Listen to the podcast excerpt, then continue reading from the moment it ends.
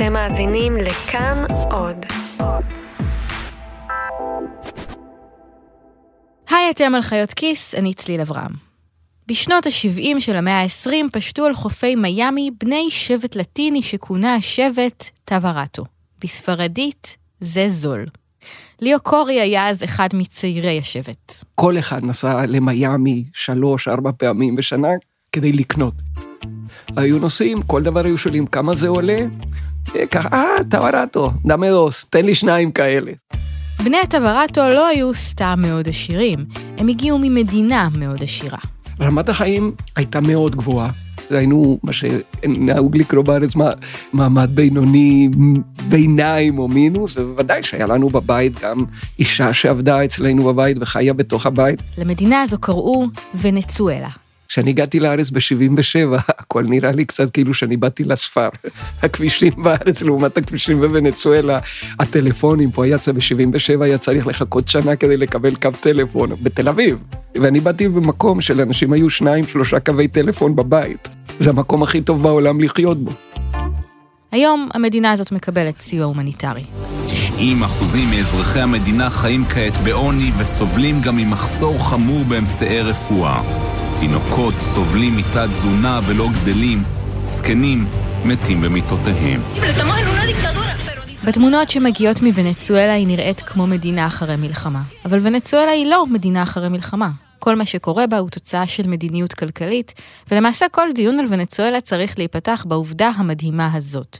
ונצואלה הייתה עד לא מזמן המדינה הכי עשירה בדרום אמריקה.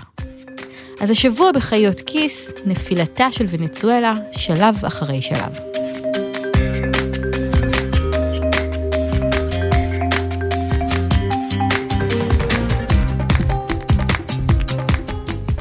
רגע לפני שנדבר על המשבר שוונצואלה נקלעה אליו, בואו ניקח צעד היסטורי קטן אחורה, ובשביל זה הזמנתי שוב לאולפן שלנו את ערן סיקורל, עורך חדשות החוץ בכאן רשת ב' ומגיש השעה הבינלאומית. שלום ערן. שלום צליל. מאיפה ונצואלה בא? ונצואלה הייתה בעצם החלוצה בגל של מלחמות עצמאות לאומיות ששטף את אמריקה הלטינית באמצע המאה ה-19. ב-1830 היא מקבלת עצמאות מספרד, או ליתר דיוק, לוקחת עצמאות. בשנות ה-20 של המאה ה-20 התגלתה בוונסואלה תגלית שמכתיבה את ההיסטוריה הכלכלית והפוליטית שלה מהרגע הזה עד עצם היום הזה, נפט, הרבה מאוד נפט. איך הנפט שינה את ההיסטוריה של ונצואלה? בזכות הנפט ונצואלה הייתה בעצם עצמאית יותר ממדינות אחרות באמריקה הלטינית, חזקה יותר, כמובן עשירה הרבה יותר, ובשנות ה-50 של המאה ה-20 המשטר הדיקטטורי שהיה בה נפל, והיא הפכה למדינה דמוקרטית, מפותחת ומבוססת.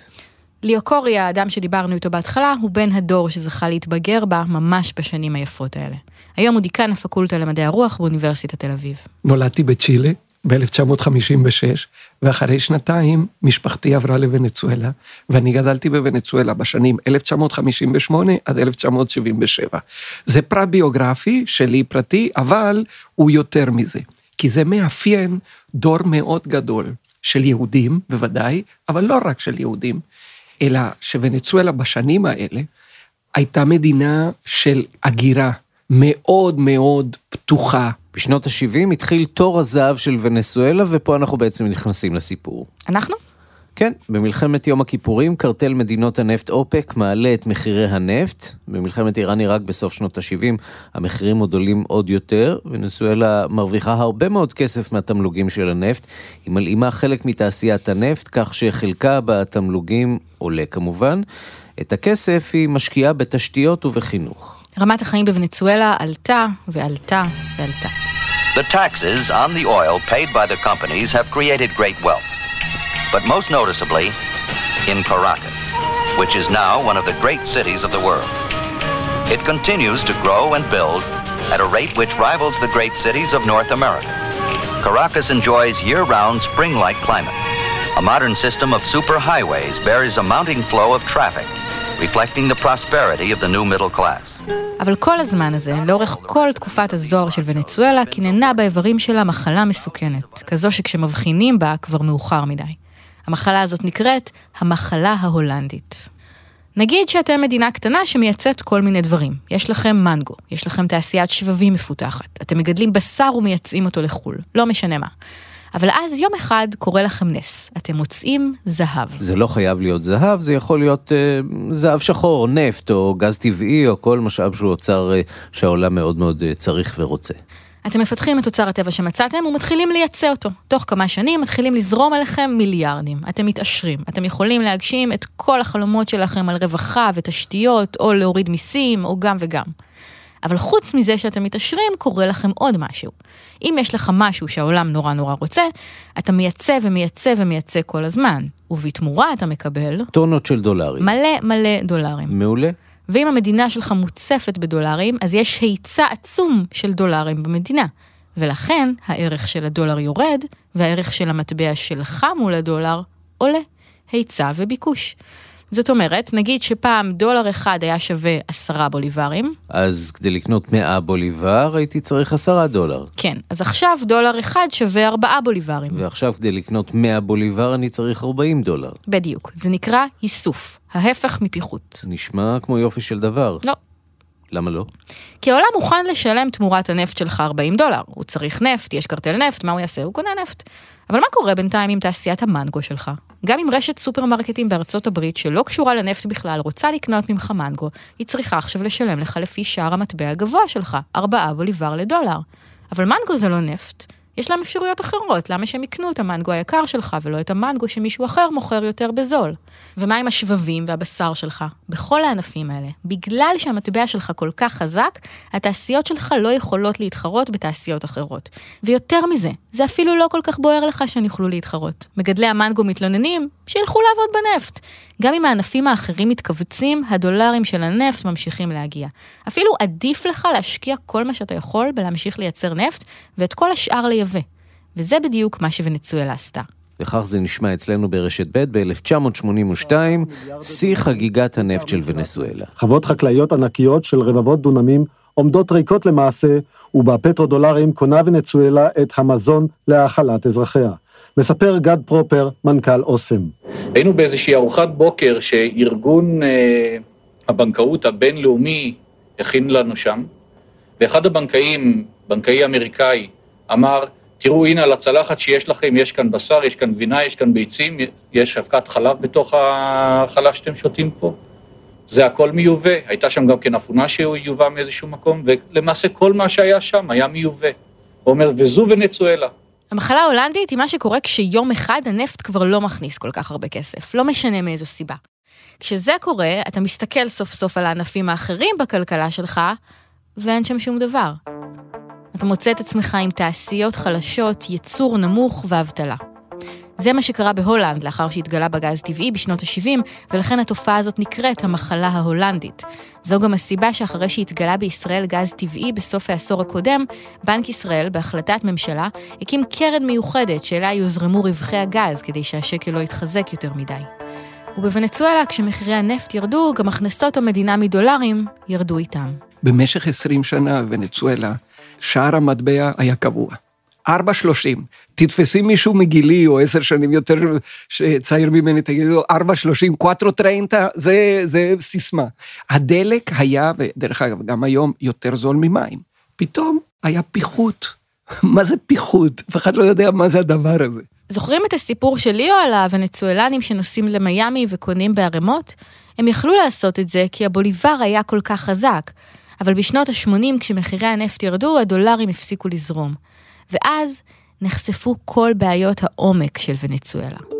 העובדה שלא כולם נהנו מהאושר שהביא איתו הנפט, שלמרות אוצרות הטבע והחינוך הטוב והפיתוח וההגירה, היו בוונצואלה פערים חברתיים גדולים מאוד, עוני עמוק, שחיתות ופשע. במשך הרבה זמן הייתה בוונצואלה אי יציבות פוליטית. ממשלות באו והלכו, עד שב-1989 ממשלת ונצואלה העלתה את מחירי הדלק והתחבורה הציבורית. יצואנית הנפט העשירית בגודלה בעולם, המדינה עם הכי הרבה עתודות נפט, מעלה את מחירי הדלק לאזרחים שלה. את זה הוונצואלנים לא יכלו לסבול. יש לזה משמעות כלכלית, כי אנשים בנויים על תחבורה ציבורית, אבל בוונצואלה יש לזה משמעות סמלית מאוד מאוד גדולה. והדיבור שם זה למה אנחנו מדינה כל כך עשירה עם כל כך הרבה עניים? זה תמיד היה דיבור, כן, בהחלט. הוונצואלנים יצאו לרחובות במחאה על עליית מחירי הדלק, אבל הממשלה שלחה את הצבא לדכא את המהומות, והחיילים ירו במאות אזרחים והרגו אותם. אחד המפקדים בפעולה הזאת היה בכיר בצבא ונצואלה, ששמו הוגו צ'אבס. הוא בא עם החיילים שלו, לא, הוא היה בדרגה יחסית גבוהה, הוא בא עם החיילים והוא ירה באזרחים. בפקודה, כאילו כממלא פקודה של השלטון. והוא ואנשים כמוהו אמרו באיזשהו שלב, אנחנו באנו לפה בשביל לראות באחים שלנו, זה לא יהיה. וזה פיתח אצל חלק מהאנשים, שצ'אבס הוא היה ביניהם, את הרצון לתפוס את השלטון ולסלק את מה שהם ראו בו שלטון מושחת.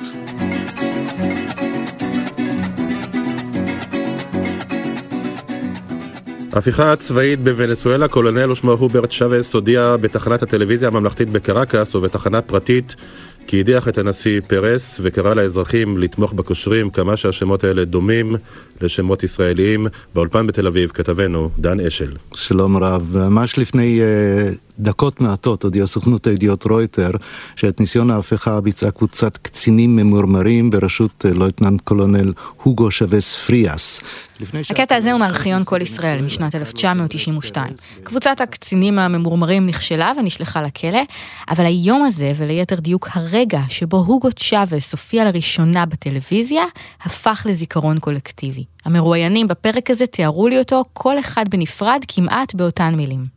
אחד מהם הוא דוקטור דני בכר. דני נולד בוונצואלה ועלה לארץ, והיום הוא כלכלן במכון ברוקינגס בוושינגטון. הוא גם חוקר במרכז לפיתוח כלכלי בהרווארד, וחבר בוועדת מומחים של ארגון מדינות אמריקה, שמטרתה למצוא פתרונות למשבר הפליטים הוונצואלנים. ונצואלה היא גם תחום העיסוק שלו וגם המולדת שלו. את הרגע הזה, בשנת 1992, שבו צ'אבס דיבר למצלמה, הוא זוכר היטב. כשלקחו אותו לכלא בסוף היום, אז הוא ביקש להגיד משהו מול המצלמות. חברים, אנחנו פה בקרקה, שזו העיר בעירה של ונצואלה, לא, לא הצלחנו מה שרצינו, בינתיים. הוא אמר את המילה בינתיים. בספרדית זה por ahora, los objetivos que nos planteamos... המילים האלה באמת נכנסו ככה למוח של הוונצואלנים.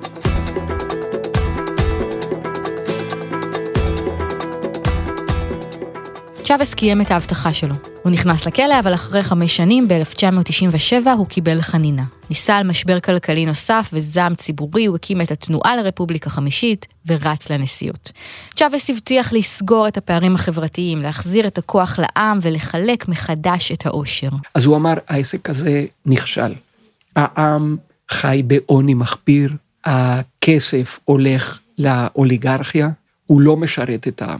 ואני, צ'אבס, שבא מן העם, אבל אני למדתי, כי אמא שלי הייתה מורה, ואחר כך אני הייתי בצבא. אני אעמוד בראש ממשלה שתשנה את סדרי העדיפויות, ואני, אתם יכולים להסתכל עליי בעיניים, אני יכול להסתכל עליכם בעיניים, אני אחד מכם. והוא עשה את זה בכריזמה של מנהיג דת.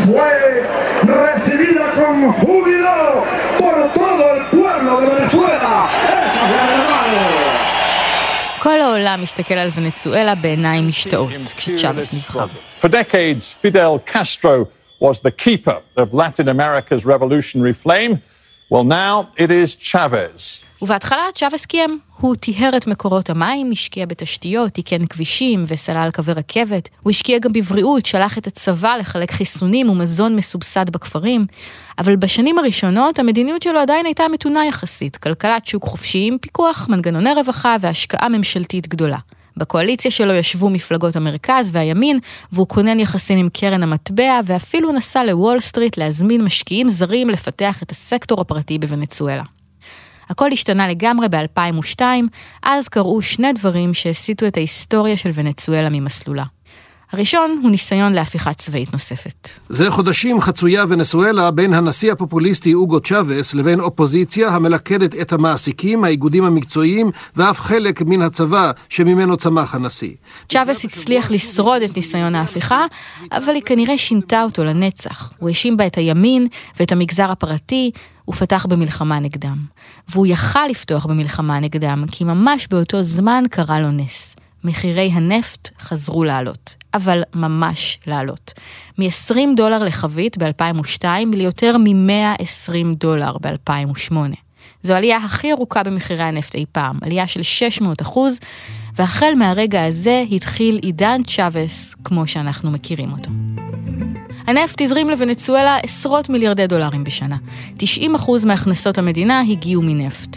צ'אבס הגדיל את אחוזי השליטה של הממשלה בחברת הנפט הלאומית, פדווסה, לקח את הכסף הזה והשתמש בו.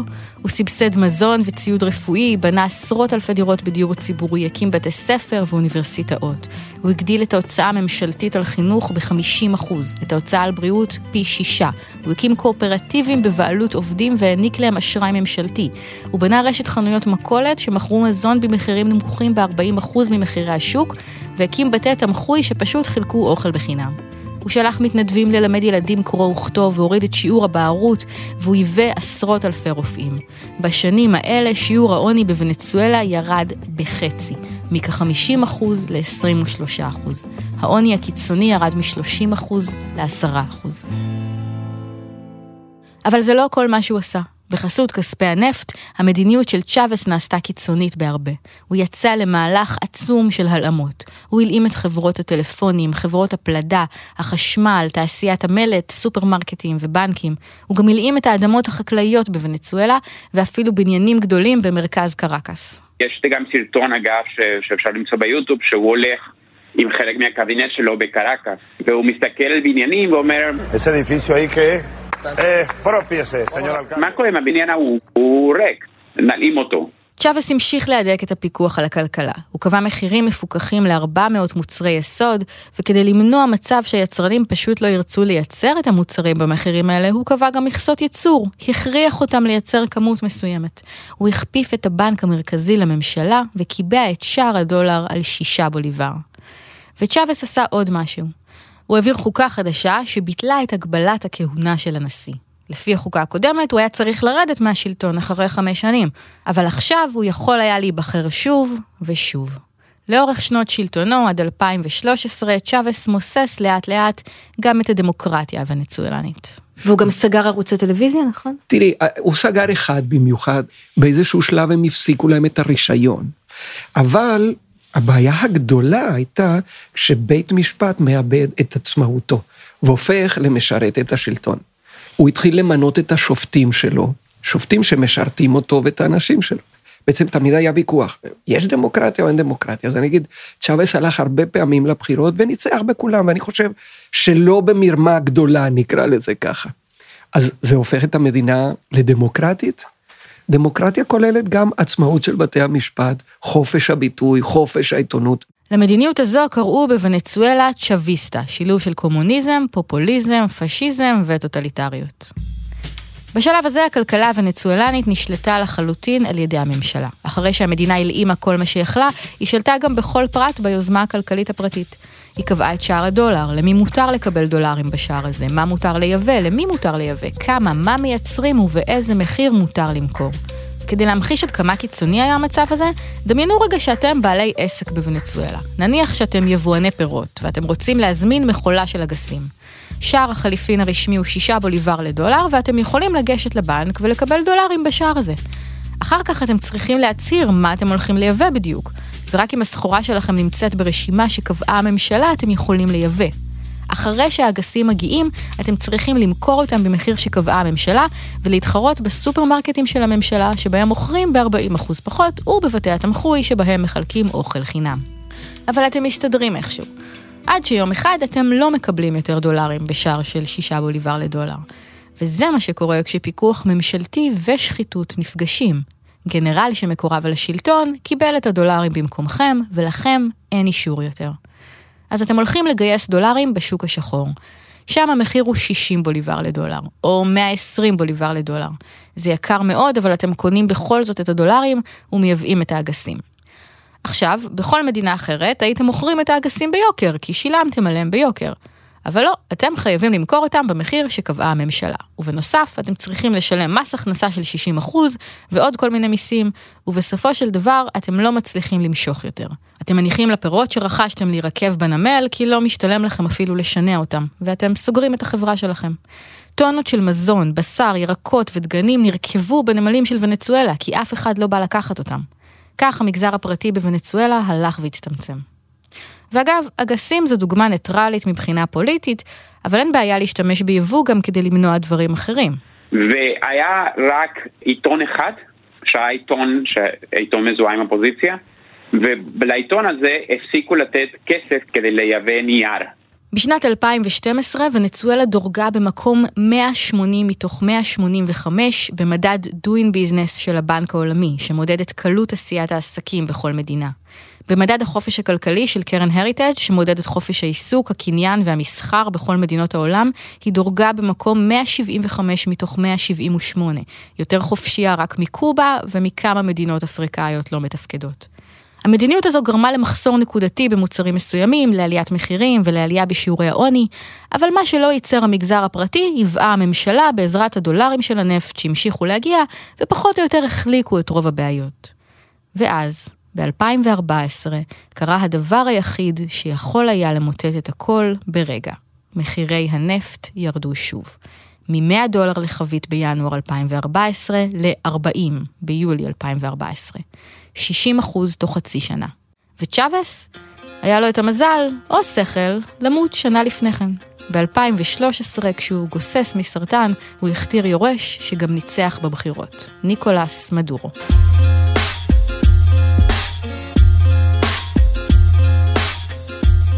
אמרנו קודם שכשמדינה חולה במחלה ההולנדית, היא מוצאת את עצמה עם ענפי ייצור חלשים ולא תחרותיים. אבל בוונצואלה בשנת 2014 המצב היה קיצוני עוד יותר. לא נותר במגזר הפרטי כמעט בכלל. לא היה אף אחד שייצר שום דבר. לא מזון, לא ציוד רפואי ולא חומרי ניקיון או כלי כתיבה או מכשירי חשמל. הכל היה צריך לייבא. ובלי הדולרים של הנפט, פשוט לא היה איך. אז התחיל בוונצואלה מחסור אמיתי.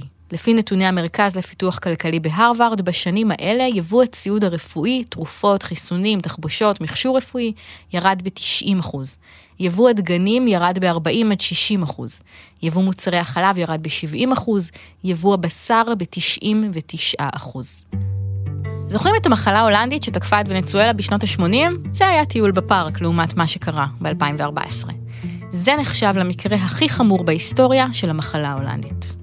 אז מחירי הנפט ירדו תוך חצי שנה ב-60%, ולממשלה ולמקורביה היו פחות דולרים. זו ירידה עמוקה, אבל הנפט לא נעלם לגמרי. גם אחרי ירידת המחירים, נפט הוא עדיין מוצר מבוקש, ולוונצואלה עדיין היה הרבה ממנו, ויש מאחוריה עשור שלם של רווחי נפט עצומים. וזה החלק הכי מדהים בכל הסיפור הזה. התחזית של חברת הדירוג קודרת אפילו יותר. כמו שזה נראה, המדינה לא תוכל לשלם את חובותיה הנעמדים בכך. מה שקרה שם זה ש... לא רק שהם השתמשו בכל הכסף הזה כדי לייבא, אלא הם גם התחילו ללוות כסף. את ההון שוונצואלה הרוויחה מהנפט היא לא השקיעה, לא חסכה, היא מינפה. לקחה הלוואות. ככה היא מימנה את המזון המסובסד, הדיור הציבורי והשירותים החברתיים הנדיבים. דני מסביר שבשנת 2006 לוונצואלה היה חוב שהיה שווה ערך לחצי שנה של ייצוא. כלומר, אם היא הייתה חוסכת את כל הכסף שהיא מקבלת תמורת ייצוא בחצי שנה, היא הייתה יכולה לשלם את כל החוב. ביום שאחרי ירידת מחירי הנפט, היא הייתה מדינה מרוששת עם חוב של 150 מיליארד דולר, שווה ערך לחמש שנים של ייצוא. יותר מזה, היא אפילו לא יכלה להגביר את ייצור הנפט שלה כדי לגייס עוד כסף, כי בזמן הגאות של הנפט, היא הזניחה את התשתיות של ההפקה שלו. בשלב הזה, אף אחד כבר לא רצה להלוות לוונצואלה כסף. אז היא עשתה מה שמדינות טוטליטריות במשבר עושות במצב כזה. היא הלכה לבנק המרכזי ואמרה לו, תדפיס כסף. וכשמדפיסים כסף, אתם יודעים מה קורה. האינפלציה משתוללת והגיעה ל-1,300 אחוזים. המצב הפך להיות בלתי אפשרי. קילו בשר עולה כמו משכורת של חודש, וגם כשיש כסף המדפים ריקים. הממשלה לא נותנת לאנשים למשוך בבת אחת את הכסף שלהם מהבנקים מחשש לקריסה מוחלטת של המערכת הבנקאית. וכך מוצאים עצמם אזרחים רבים הולכים לבנק כמה פעמים ביום. בגלל האינפלציה המשתוללת ערך הכסף משתנה כל הזמן וצריך דרכים חדשות לספור אותו. The currency is so devalued, some shopkeepers weigh the money rather than waste time counting. תוך חמש שנים, מ-2014 עד היום, ערך המטבע קרס מ-1,000 בוליבר לדולר ל-4 מיליון בוליבר לדולר. זה הנתון האחרון וזה ממשיך לרדת כל יום. המטבע הזה מאבד 90% מערכו כל שלושה חודשים. בתגובה הממשלה העלתה את שכר המינימום כמה פעמים, קבעה מחיר מפוקח לעוד ועוד מוצרים, והתחילה לחלק יותר מזון, אבל זה לא עזר. הנה המחשה למשמעות של נתוני אינפלציה כאלה במילים של בני אדם. ב-2012, שכר המינימום בוונצואלה הספיק לרכוש בחודש מזון שערכו התזונתי היה 60 אלף קלוריות. זה נשמע הרבה, אבל זה 2,000 קלוריות ביום, זה בקושי מספיק לאדם אחד. היום שכר המינימום מספיק ל-200 קלוריות. לא ביום, בחודש. ב-2012, בשביל לקנות עוף, היה צריך לעבוד בוונצואלה שעתיים. עכשיו, 309 שעות. בשביל לקנות גבינה צריך לעבוד 930 שעות, ארבעה חודשי שכר. בסביבות 2017 המחסור הזה במזון הידרדר לכדי משבר הומניטרי. אני עומדת בתור איזה מ-6 בבוקר, אומרת תושבת קרקס, שעומדת בתור למזון, בכתבה של אלון ולן ששודרה אצלנו ברואים עולם. כל יום אני באה לכאן ב-6 בבוקר וב-9 או 10 הולכת לעבודה. אין לנו אוכל, אין תחבורה ציבורית, אין תרופות. ונצואלנית אחרת מספרת ממחנה פליטים בברזיל, אנחנו גוועים ברעב. שלושה מבני משפחתי כבר מתו. לפי סקר תנאי המחיה בוונצואלה, שערך איגוד אוניברסיטאות במדינה במאי 2018, 75% מהאזרחים איבדו בממוצע 10 קילוגרמים משקלם. היבשת כולה מתמודדת עם בעיית פליטים. מאז 2015, 10% מהאזרחים עזבו את המדינה, 3.5 מיליון פליטים ונצואלנים שמציפים את קולומביה, בוליביה, פרו וצ'ילה. מה קורה שם עכשיו? יש מדינה מתפקדת? יש בתי ספר? לא. יש מקומות עבודה? תראי, ילדים כמעט ולא באים לבית הספר. למה? כי אין להם אוכל בבית. יש בעיה של תת תזונה אמיתית ושל ירידה במשקל. אז ילדים אין להם אוכל, אין להם בגדים, אין להם נעליים. אז הם פשוט לא באים לבית הספר. אותו דבר באוניברסיטאות, אני יודע את זה, חברים מספרים לי. המורים לא באים לאוניברסיטה, למה? כי הם רשומים, הם צריכים לבוא, אבל יש להם, הם צריכים ללכת לעשות איזו עבודה אחרת. 90% מאזרחי ונצואלה חיים היום בעוני. האנשים שצ'אבס חילץ מעוני כשהוא עלה לשלטון, פשוט חזרו להיות עניים. התוכניות החברתיות שלו לא הפכו את ונצואלה למדינה עם הון אנושי גבוה יותר, יכולת השתכרות גבוהה, פריון עבודה גבוה יותר או שחיתות נמוכה יותר. הכסף שימש פשוט כדי לתת לעניים דברים שהם צריכים. הם כבר לא היו עניים, אבל הם עדיין היו תלויים במדינה, וכשהמדינה נעלמה, העוני חזר. בעצם לפני כמה שנים כבר, זה אחד מההבדלים גדולים בין התקופה של מדורו ותקופה של צ'אבס. בעצם בדברים הכי בסיסיים של מדינה, המדינה לא מתפקדת בשום דרך שהיא. ובכל הסיפור הזה יש בן אדם אחד שעדיין לא דיברנו עליו.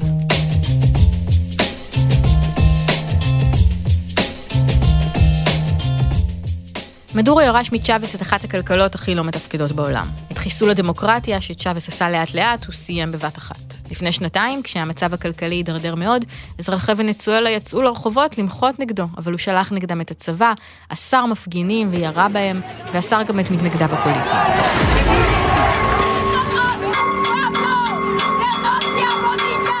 אחרי חודשים של מחאה, אזרחי ונצואלה נעשו רעבים ומותשים מכדי לצאת לרחובות והתייאשו. זה המקום גם אולי להזכיר שלכל אחת ואחת מהתופעות שהזכרנו קודם, האינפלציה, פיקוח המחירים, האיסור לייבא ללא רשות, כל הדברים האלה שגרמו לעם להתרושש, גרמו לשלטון להתעשר. אם אסור לאף אחד להחליף דולרים, מי שכן מקבל אישור יכול לעשות מזה את הבוננזה של החיים שלו. ואם המחירים מפוקחים, מי שיש לו סחורה ויכול למכור אותה בשוק השחור, מתעשר מהר מאוד.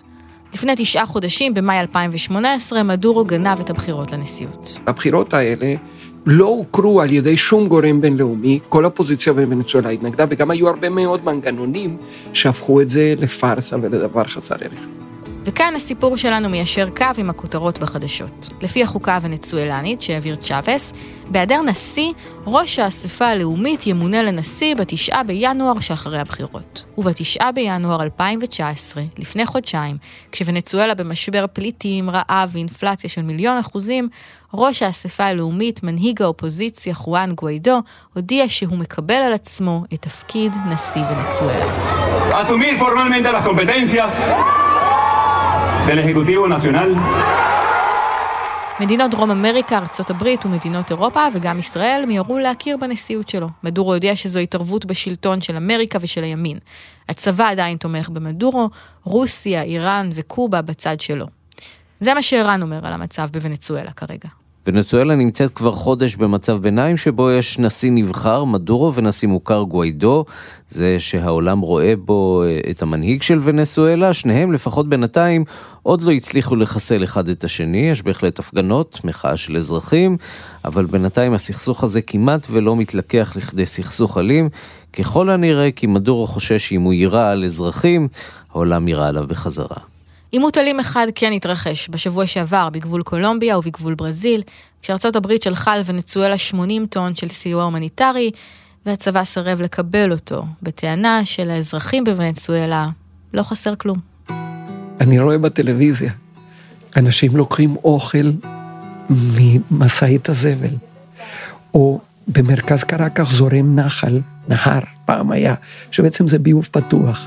את רואה את הילדים משחקים שם כדי למצוא קצת אוכל ולשתות את המים האלה. אני מזהה את הרחובות, אני יודע איפה זה קורה, אני מזהה, כשהם מדברים ברעיונות, זה המבטא שבו אני מדבר ספרדית, זה המוזיקה שאני עד היום שר בבית שלי, והילדים שלי מכירים. הם מילים לתאר את העצב ואת ה... זה כל כך עצוב.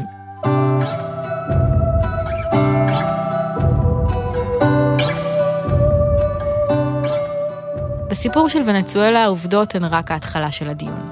יש עוד המון נושאים שנוגעים למשבר בוונצואלה שלא נגענו בהם פה, כמו ההיסטוריה הסבוכה של מעורבות אמריקאית בדרום אמריקה ובענף הנפט בוונצואלה בפרט, היחסים שפיתח צ'אבס עם קובה, איראן ורוסיה, וכמובן ההחלטה שלו לנתק את היחסים הדיפלומטיים עם ישראל.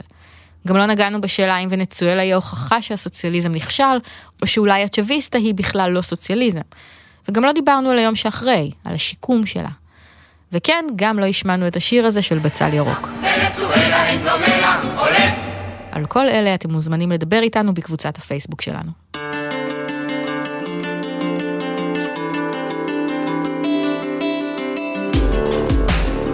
את חיות כיס עורך רום אטיק, עורך הסאונד הוא אסף רפפורט, בצוות שאול אמסטרדמסקי ודנה פרנק. את כל הפרקים שלנו אפשר לשמוע באתר כאן ובכל אפליקציית פודקאסטים. תודה לרנסי קורל על קטעי ארכיון, ותודה מכל הלב לליאו קורי ודני בכר, שהכניסו אותי להיסטוריה האישית שלהם וסיפרו לי על המקום שהיה בשבילם בית. בשבוע הבא לא יעלה פרק חדש של חיות כיס, ובמקום זה אנחנו ניקח הפסקה קצרה ונחזור בעוד שבועיים עם הפרק המאה שלנו. אני צליל אברהם, תודה רבה שהאזנתם.